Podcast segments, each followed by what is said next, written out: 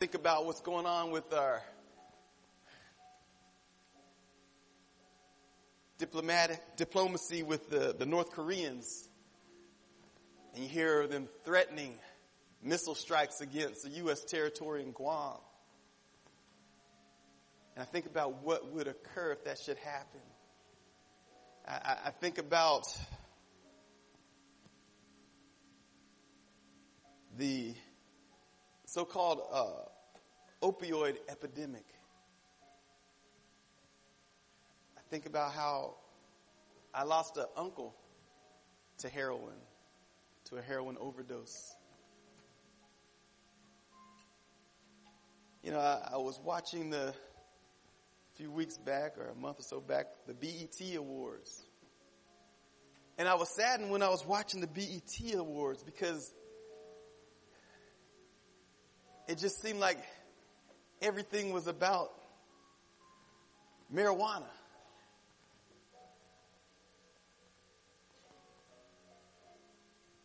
And I think, man, our people,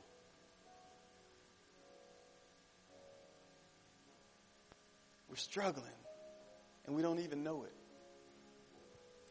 Some of us are facing personal struggles, financial struggles, marital struggles, emotional and psychological struggles.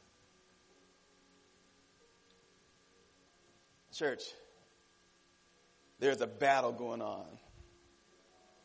And we think, we have the audacity to think that we see what's going on. We think we know the enemy.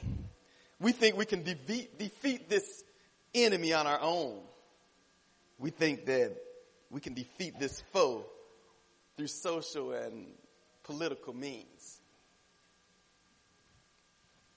The reality is this battle is taking place in the spiritual realm. We can't see these warriors, but they can see us.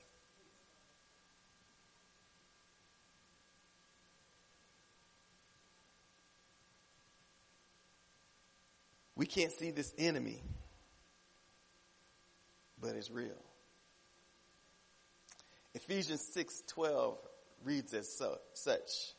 For we do not wrestle against flesh and blood, but against principalities, against powers, against the rulers of darkness of this age, against spiritual hosts of wickedness in heavenly places. This is a spiritual battle when we struggle, there's always something in the background. Somebody in the background that you can't see. There's somebody there that you don't know about that is plotting against you. This is a spiritual battle. And effective warfare requires three basic things. Number one, before I even go into that, I have a little bit of experience. I spent eight years as a military officer. I know what it's like to plan for a battle. I know what it's like to, to prepare and get ready to fight.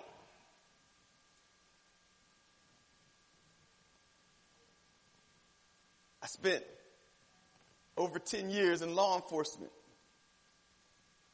I know what it's like to be prepared to, to bust into somebody's house,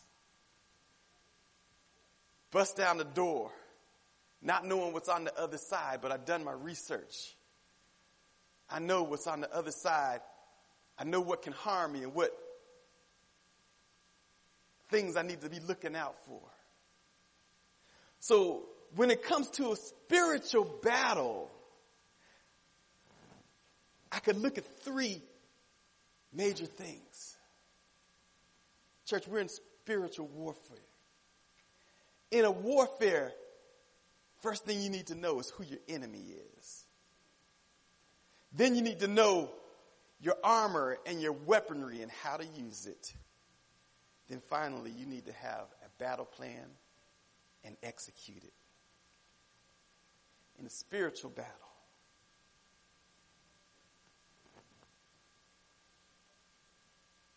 our enemy is Satan and his demons. We often see pictures of Satan depicted as a buffoon in a red suit with a long tail and horns and a pitchfork.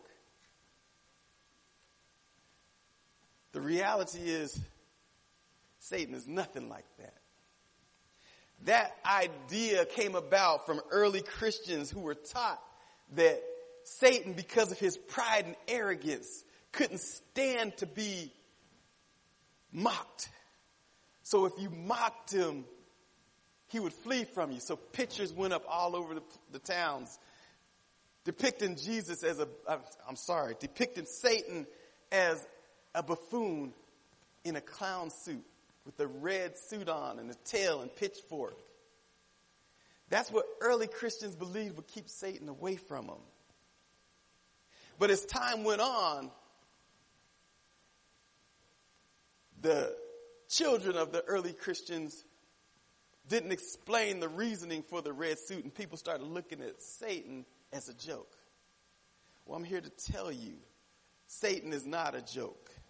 Satan is real. The truth is, he is a powerful being. He was created by God. He's intelligent with emotions and a will. He was created a spirit being, an anointed cherub, as stated in Ezekiel 28 and 14. Satan exists. Bible references establish Satan's existence. Every New Testament writer refers to Satan. Every New Testament writer refers to Satan. At least seven of the Old Testament books refer to Satan. Even Christ's testimony establishes Satan as a reality. There are 29 passages in the Bible that refer to Satan. Of those 29, Jesus spoke 25 of them. Satan has a purpose. His purpose is simply this to defeat the work of Christ. That means to kill, steal, and destroy. Satan and his demons want to ruin your testimony and mine. He wants to make us ineffective as messengers of Christ. His whole goal is to steal your joy. He is the father of lies. That's our enemy. That's who we are fighting against. That's our foe. Although Satan is a very, very powerful being, he was the highest created being, the highest of all created beings, an anointed cherub. But he is not God. He is not God. He does not have the ability to be all places at all, at all times. He is not all knowing. He's not omnipresent. He's not all powerful.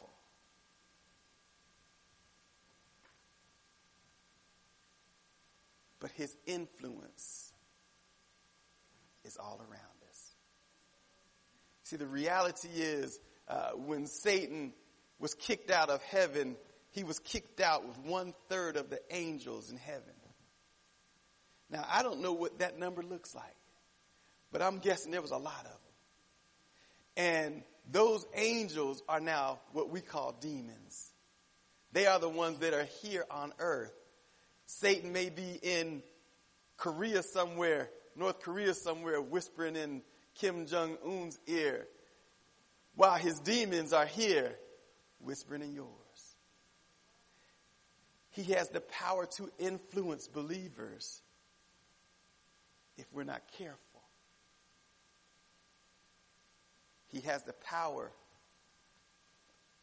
to possess non believers.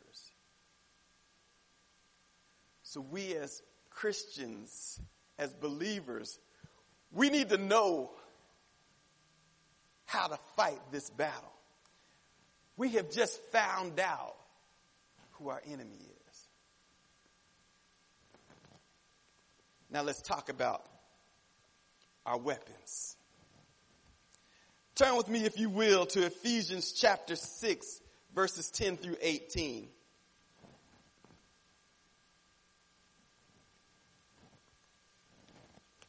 Ephesians chapter 6, verses 10 through 18 reads as following. Finally, my brethren, be strong in the Lord and in the power of his might. Put on the whole armor of God that you may be able to stand against the wiles of the devil. For we do not wrestle against flesh and blood, but against principalities, against powers, against the rulers of darkness of this age, against spiritual hosts of wickedness in, hev- in the heavenly places. Therefore, take up the whole armor of God that you may be able to withstand in the evil day and having done so, done all to stand. Stand therefore, having girded your waist with truth, having put on the breastplate of righteousness, and having shod your feet with the preparation of the gospel of peace. Above all, taking the shield of faith with which you will be able to quench the fiery darts of the wicked one. And take the helmet of salvation and the sword of the Spirit, which is the word of God, praying always with all prayer and supplication in the Spirit, being watchful to this end with all perseverance and supplication for all the saints. Ephesians 6 verses 10 through 18 describe our weaponry and our armor the things we have to have in order to be able to defeat this foe that we have. Verse 10 says that we need to be strong in the Lord. You need to find your strength in the Lord. That takes faith. Verse 11 talks about putting on the whole armor of God. And 12 says, remember who your true enemy is.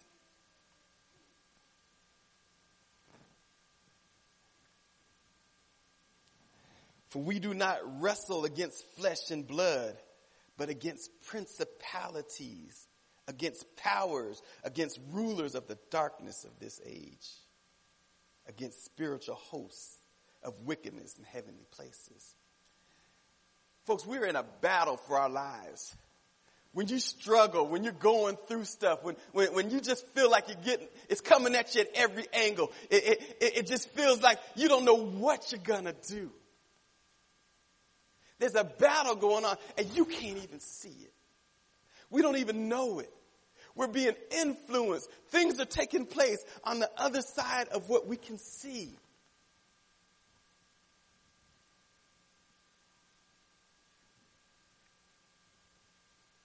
But we need to fight. And we need to use all of our armor and all of our weaponry. Put on the whole armor of God so that you can stand firm. You know, when, when things are, are going tough for you. Maybe, maybe things are coming at you in the wrong way. Maybe there's, there's financial issues or maybe there, there's, there's issues in your household or maybe there's, there's issues with, with your spouse or it could be a number of things. Just think of it this way. There's a battle that's happening and that battle is real. And a lot of times it's nothing that you have done, but you're just on the end of Satan or one of his demons target list. And there's a reason for that.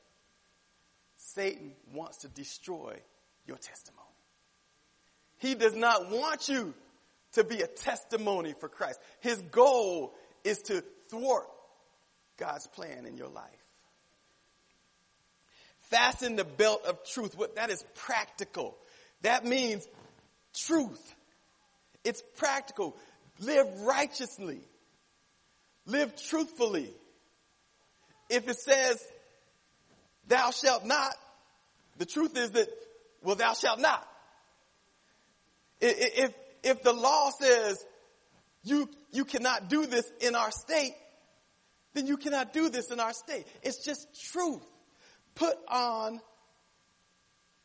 the belt of truth. Stand therefore, having girded your waist with truth, having put on the breastplate of righteousness. What does it mean to put on the breastplate of righteousness? Saints, it's really simple. The Bible lays out for us how God expects us to live. If we're living a life that is pleasing to God, we are putting on the breastplate of righteousness. We have a responsibility to show ourselves approved, to show ourselves as being Christ-like, so that when people see you, they see Christ. The next one, put on the breastplate of righteousness. Live a holy life. Here's the thing, before I go on. It takes commitment and effort to follow Christ. It's not easy. If you think you can follow Christ just living and walking however you want to live and walk, my question is, are you truly following Christ? Amen? Then it, then it says, wear the right shoes embrace righteousness.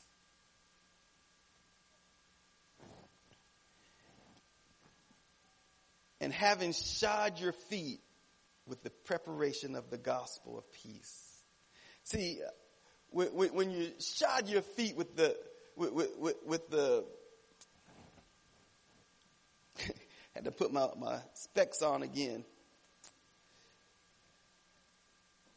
having shod your feet with the preparation of the gospel of peace. When, when, when you are shodding your feet, when you're preparing, you're standing firm. You're sure footed. You're right there. You're ready. Are there any athletes in here? Anybody play football?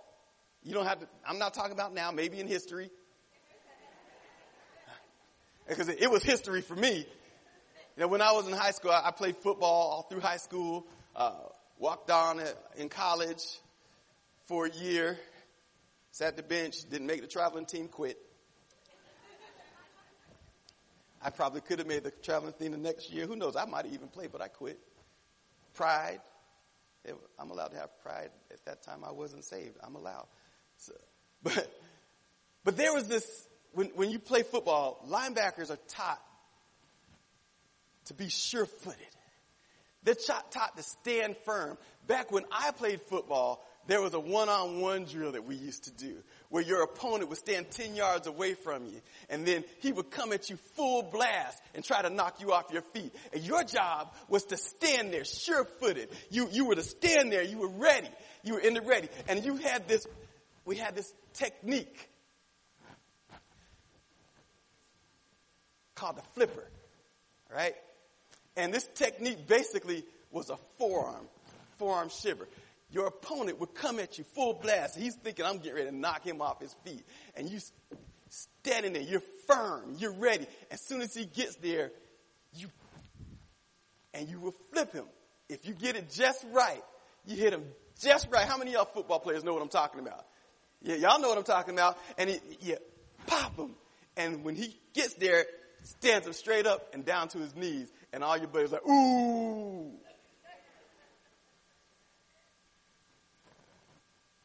That's what it's like to stand firm in your faith. When, when you are standing firm, nothing's gonna move you. Your feet are steadfast. You are ready for what comes at you because you know God's word. You are ready to present God's word. You are ready to repeat God's word. And when the enemy comes to test you, You are ready for him and you're ready to hit him with that flipper and knock him back on his butt. Wear the right shoes. You got to embrace righteousness. The only way to embrace righteousness is to know what righteousness looks like. The only way to know what righteousness looks like is to see the examples that are given to you in this book. Amen. And you must be sure footed. You must be ready at all times. And then finally, you're going to take the helmet of salvation and the sword of the Spirit, which is the Word of God. Saints, we need to know God's Word. You know, I, I'm, I'm pretty good at, at reciting Scripture. I'm terrible with the addresses. So, but I don't think that the addresses are important. What's important is that you know that when the devil is coming at you, when, when his demons are, are pressing you, and you know that you can say in your heart, I can do all things through Christ who strengthens me. You know in your heart, you know, when, when, when, you, you, when you're dealing with that difficult person at work and you want to tell them off, but then you think the fruit of the Spirit is love, joy, peace, patience, kindness, goodness, faithfulness, when, when, when you're struggling, when you're struggling with, with, with, with that financial situation and you're tempted, you're tempted to just, you know, maybe I'll cut a corner here, cut a corner there. And you know you can bring up a scripture that says, I can't bring it up right now. but that's okay. That's okay. But the reality is, saints, we, we need to know God's word. We need to study it. We need to take that shield of faith because you know what builds your faith. Building your, knowing God's word, studying God's word, dig, digging deep into God's word, understanding like, oh, that's what that meant. That's what builds your faith because you're seeing it and you're like, that's what's going on. When I was studying this message, I was studying spiritual warfare and I was like, that's it. And I'm like, it's strengthening me. I'm ready. I'm ready for the battle. I'm ready for the fight of my life. And here it is. Take the shield of faith. Take the sword of the Spirit. You know, I heard Anthony Evans, uh, he, he, was speaking on, on a similar topic, and he said, the sword of the Spirit is so amazing because what it does is so sharp. It would separate the soul, that's me, that's Leon, that's Leon's thought, Leon's thinking, Leon's wanting, wants and, and desires, and slice it cut it right and have it separated from the spirit. And that's God's thinking within me. That's God changing me and allowing me to walk by the spirit instead of by the soul. Walk by the spirit by God's will instead of by Leon's will. And that is so profound. We have to allow ourselves to walk by the spirit.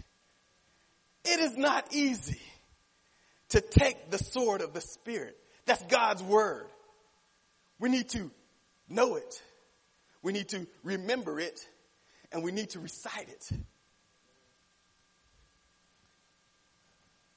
Write this down. Spiritual warfare is an inner struggle for personal holiness. Spiritual warfare is an inner struggle for personal holiness.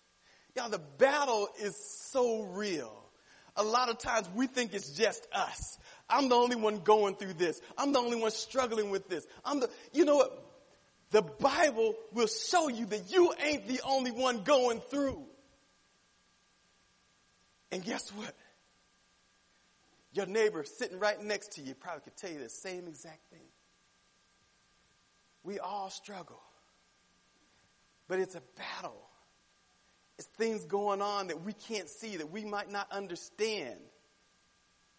But we got to be willing to do what it takes. We got to be willing to put on the whole armor of God. We got to be willing to do whatever it takes. If that means to, to, um, find the weapons that we need to, to, to, be strong in the Lord, to put on the armor of God, to remember the true enemy, to put on the whole armor and stand firm, to fasten the belt of truth, to put on the breastplate of righteousness, to wear the right shoes, then we need to do it. We need to study the word.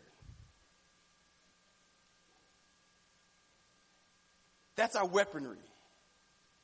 Our weaponry is God's word. Our weaponry is our righteous living. Our weaponry, weaponry is, is, is doing what God would want you to do. If you think that God would be frown on what you're thinking about doing, then you probably shouldn't do it. Even if it's legal.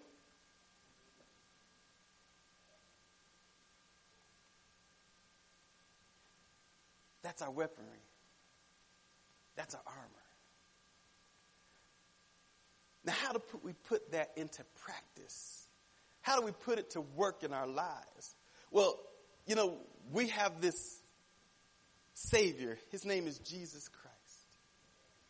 And he's been through a few things. One of those things that he's been through was being tested. You know,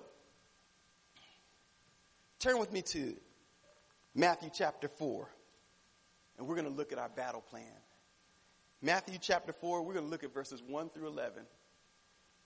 Because this is our battle plan. Amen?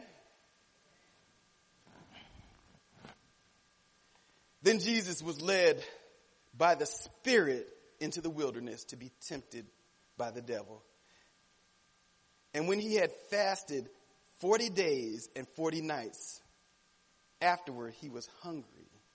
And when the tempter came to him, he said, If you are the Son of God, command these stones become bread. But he answered him and said, It is written, Man shall not live by bread alone, but by every word that proceeds from the mouth of God. Then the devil took him up into the holy city, set him on the pinnacle of the temple, and said to him, if you are the son of God, throw yourself down, for it is written, he shall give his angels charge over you, and in their hands they shall bear you up, lest you dash your foot against a stone. Jesus said to him, it is written, you shall not tempt the Lord your God. Again, the devil took him up on an exceedingly high mountain and showed him all the kingdoms of the world and their glory. And he said to him, all these things I will give you if you will fall down and worship me. And then Jesus said, Away with you, Satan. There's an exclamation point after Satan. For it is written, You shall worship the Lord your God, and him only shall you serve. Then the devil left him, and behold, angels came and ministered to him. See, what you're seeing here is Jesus giving us the battle plan. See, he uses all of the weaponry. He uses all of his armor. And he uses his sword, which is the word of God. First part, first t- temptation. Then Jesus was led up by the Spirit into the wilderness to be tempted by the devil. See, many people, for whatever reason, think that the devil led Jesus up into the wilderness. Well, let me just be the one to tell you it was the Spirit that led Jesus because ain't no devil going to lead Jesus nowhere because my Jesus can do whatever he wants to when he wants to. And the reality is this, this was really just a, an opportunity for Jesus to show you and me how to handle this spiritual battle. Then Jesus was led by the Spirit into the wilderness to be tempted. I, I, that's another thing. I stop at that word tempted. And, uh, you know, although Jesus was fully man, he was fully God. And, uh, I don't even know why the devil even gave it a shot. I guess anything is worth a shot. But uh, it was Jesus. This is God Himself, God in flesh. What temptation do you have? He created you.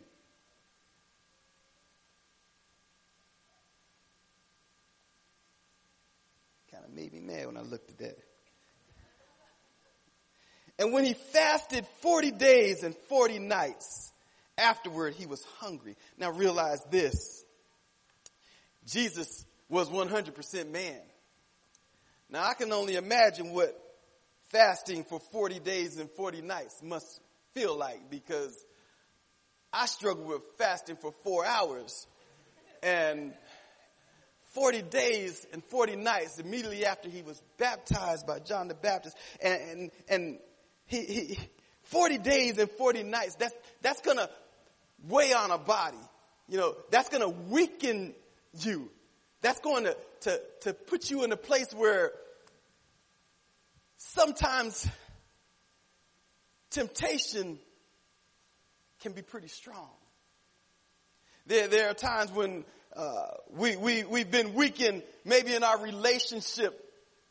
Maybe, you know, things haven't been going great at home and that younger, cuter girl in the cubicle that works sits next to you, she keep on looking over in your cubicle asking you silly questions.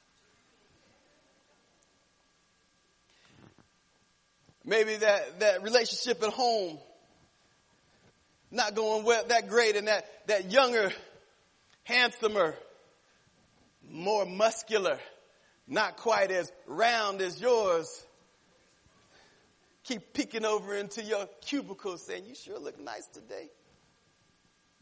We get weak. We allow our, these weaknesses to, to, to influence us. That's spiritual warfare.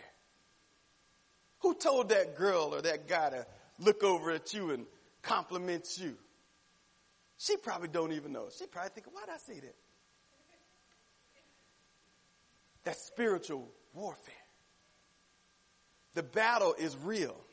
Now Jesus, after being in the spirit and, and, and, and fasting 40 days and 40 nights, he, he had to have been physically, in his human sense, weak. But because he's fasting in prayer, spiritually, not on the soul side. Remember that blade cuts that. Not on the soul side, but on the spirit side. Jesus had power. And when Satan approached him, and look at what Satan asked him. He, Satan is, is, is, people want to think he's a buffoon and he's dumb. Satan is very wise, very smart, very tactical. Now when the tempter came to him and said, if you are the son of God, command these stones become bread. Now I ain't ate and 40 days and 40 nights. I have the power to turn these stones to bread.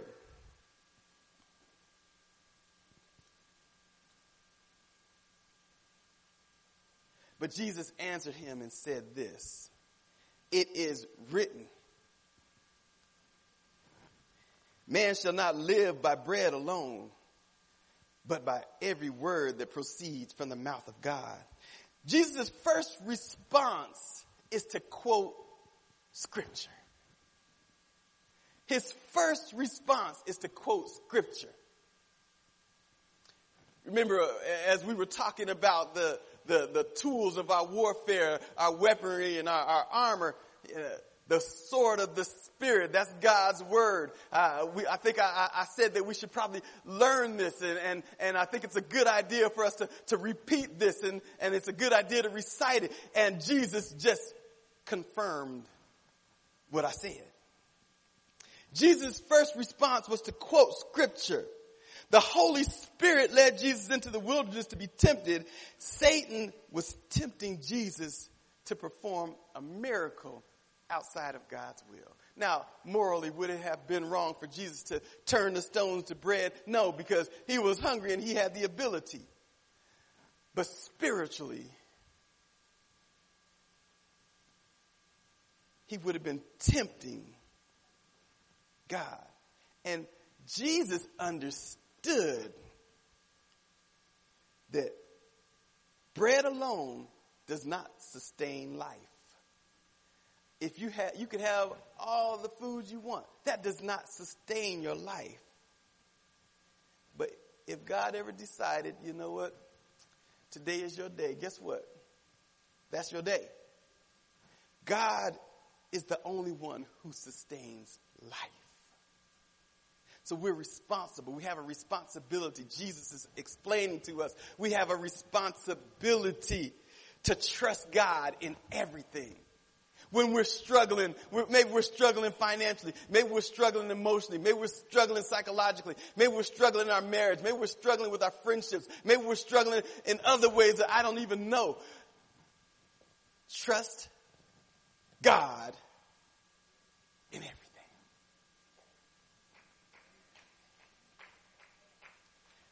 Trust God in your marriage, in your finances, in your business. The second temptation, verses 5 and 7, 5 through 7 says, Then the devil took him up into the holy city, set him on the pinnacle of the temple, and said to him, If you are the son of God, throw yourself down, for it is written, He shall give his angels charge over you. And in their hands they shall bear you up, lest you dash your foot against the stone. And Jesus said to him, It is written, You shall not tempt the Lord your God. See, Satan decides he's going to quote some scripture. He quotes uh, the protective promise of God in Psalms 91, 11 and 12. It says, uh, in their hands they shall bear you up lest you dash your foot against a stone. But Jesus, understanding that our enemy knows the word just like we do. Our enemy knows who Jesus is just like we do. Our enemy knows that Jesus is the most powerful being on earth just like we do. But our enemy's goal is to steal, kill, destroy. Our enemy's goal is to thwart God's plan. And he just figured, well, it's worth a try.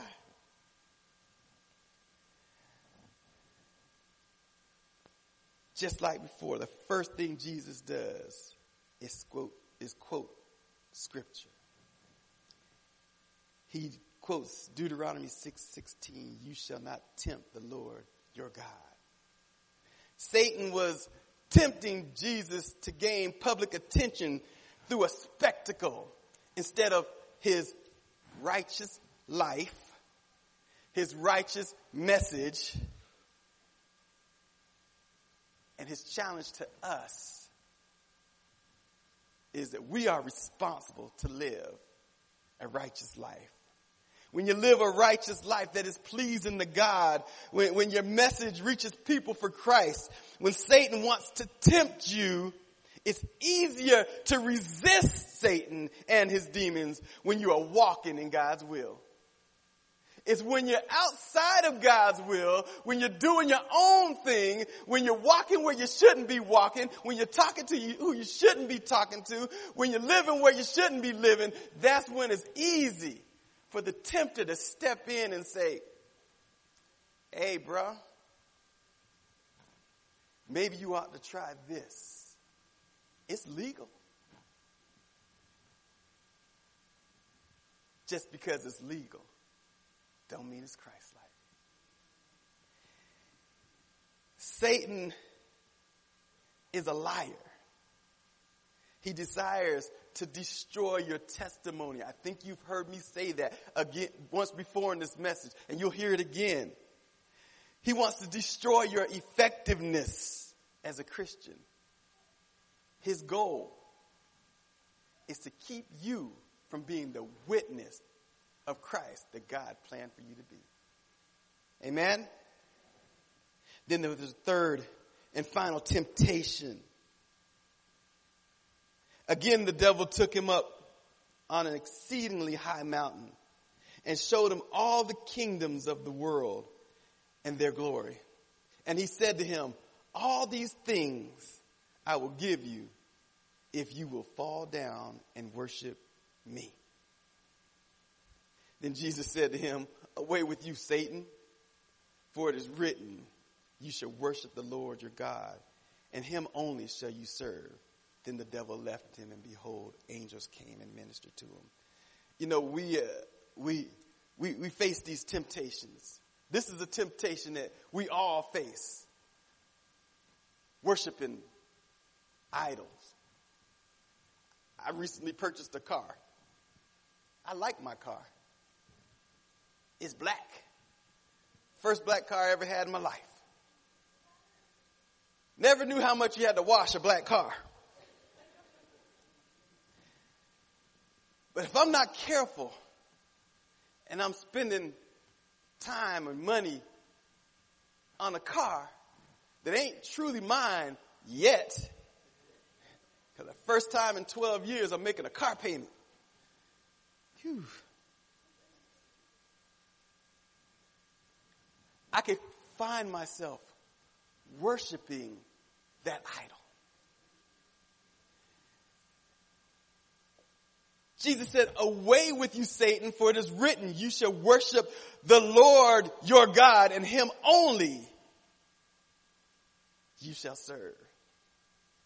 Some of us worship our position in our jobs or, or maybe you worship your, your significant other or, or maybe you may worship your kids. Not in here, not, y'all don't worship y'all kids. Maybe you do. That little girl back there said, what?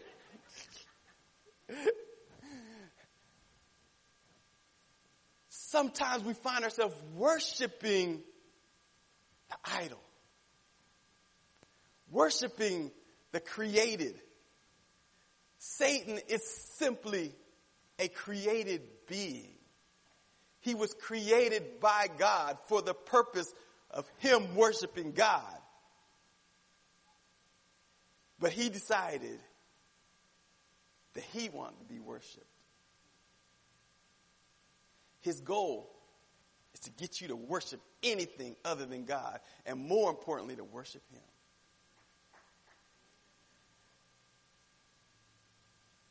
Let us rebuke this thought process like Jesus did. Jesus, again, the devil took him up an exceedingly high mountain, showed him the kingdoms of the world and their glory, and he said to him, all these I'll give to you if you will fall down and worship me. Jesus said to him, away with you, Satan. He's quoted scripture. You shall worship the Lord your God and him only shall you serve. Jesus rebuked Satan for asking him to do exactly the opposite of what Israelites were supposed to do. Worship anything other than God. Jesus' experience serves as a pattern. It's a battle plan for life. So to speak, it's a battle plan for spiritual warfare. Jesus resisted the devil he then defeated Satan through con- consistent, meaningful use of scripture. That's your battle plan. Number one, we need to trust God in all things, no matter what the situation is. Sometimes, you know, we're thinking, where's God in this? What, what's going on? Why, why is this happening in my life? Where is God? Why hasn't He stepped in? Why hasn't He changed my circumstance? Why hasn't He changed my situation? Maybe you need this situation to train you, to teach you, to mold you, to guide you, to make you the, the, the, the Christian that he wants you to be.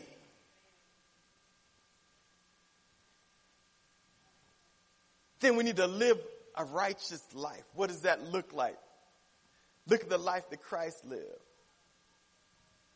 He didn't lie. He didn't envy. He didn't hate. He lived by the fruit of the Spirit love, joy, peace, patience, gentleness, kindness, faithfulness, self control.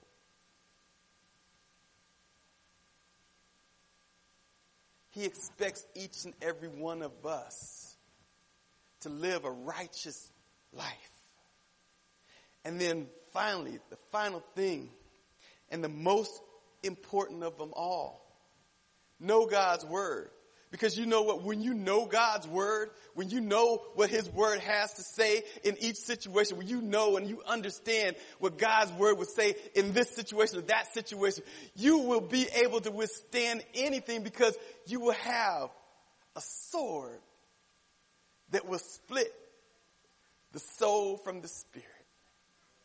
It'll allow you to walk in spirit instead of walk in your humanity.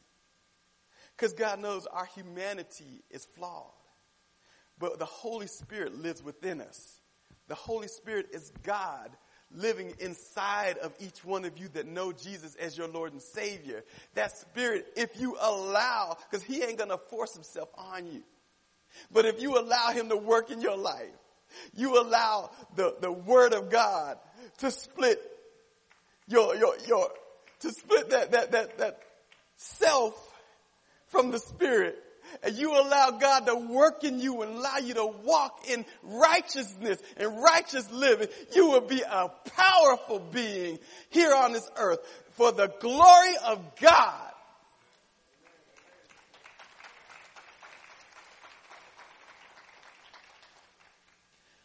The battle plan works, but only if you know how to use your weapons.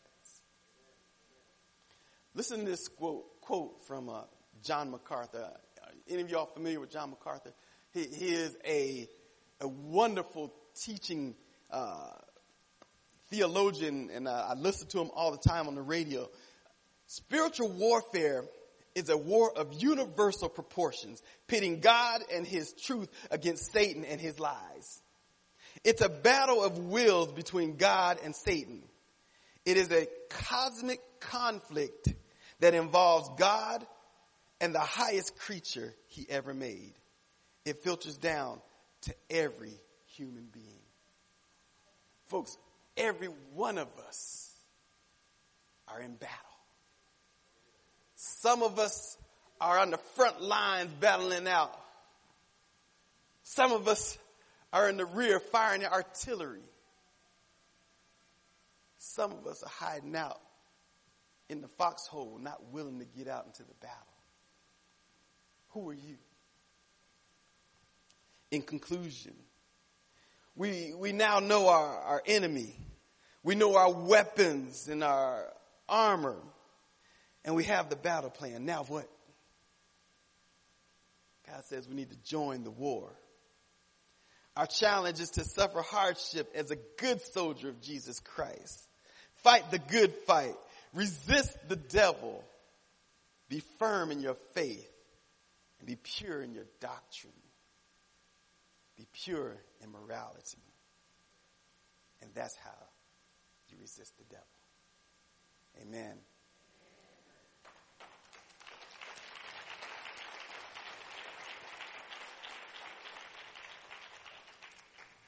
Father, we thank you for this opportunity to just come before your people and share your word.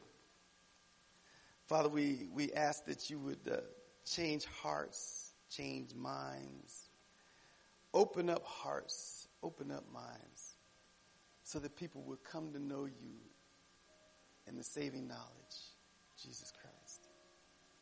Father, maybe you right now, there's somebody in here who they have a, an idea of who Jesus is. They've heard the stories and they, they've heard the, the truth, but they never could bring themselves to change, allow themselves to be changed from the inside out. But today, maybe their heart's open. Maybe their mind is, is ready to receive Jesus as their Lord and Savior. Father, right now, uh, if there's anyone here who who would like to know Jesus as their Lord and Savior, there's a simple prayer that I want to pray with you. It's a prayer of salvation. It's a prayer of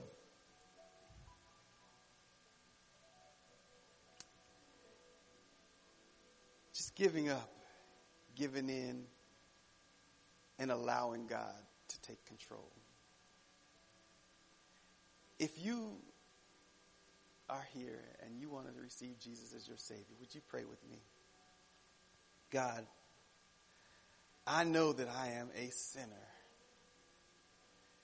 And I know that Jesus Christ died on the cross for my sins. Then three days later, he rose again, and now he resides at the right hand of the Father. He is there to intercede for me. Father, right now I open up my heart and I ask Jesus to come in. I ask you to send the Spirit to live within me and change me from the inside out. That is my prayer, my prayer for salvation. Father, save me. In Jesus' name. Now, with all heads bowed, all eyes closed. If you prayed that prayer tonight, today, and you want to receive Jesus, you, you've received Jesus as your Lord and Savior, right where you're sitting, would you just raise your hand? Amen. I see that hand. I see that hand. I see that hand. Praise God. Angels in heaven are rejoicing right now. Every time a new believer gives their life to Christ, there is a celebration in heaven. And we celebrate here as well. Amen. Father, we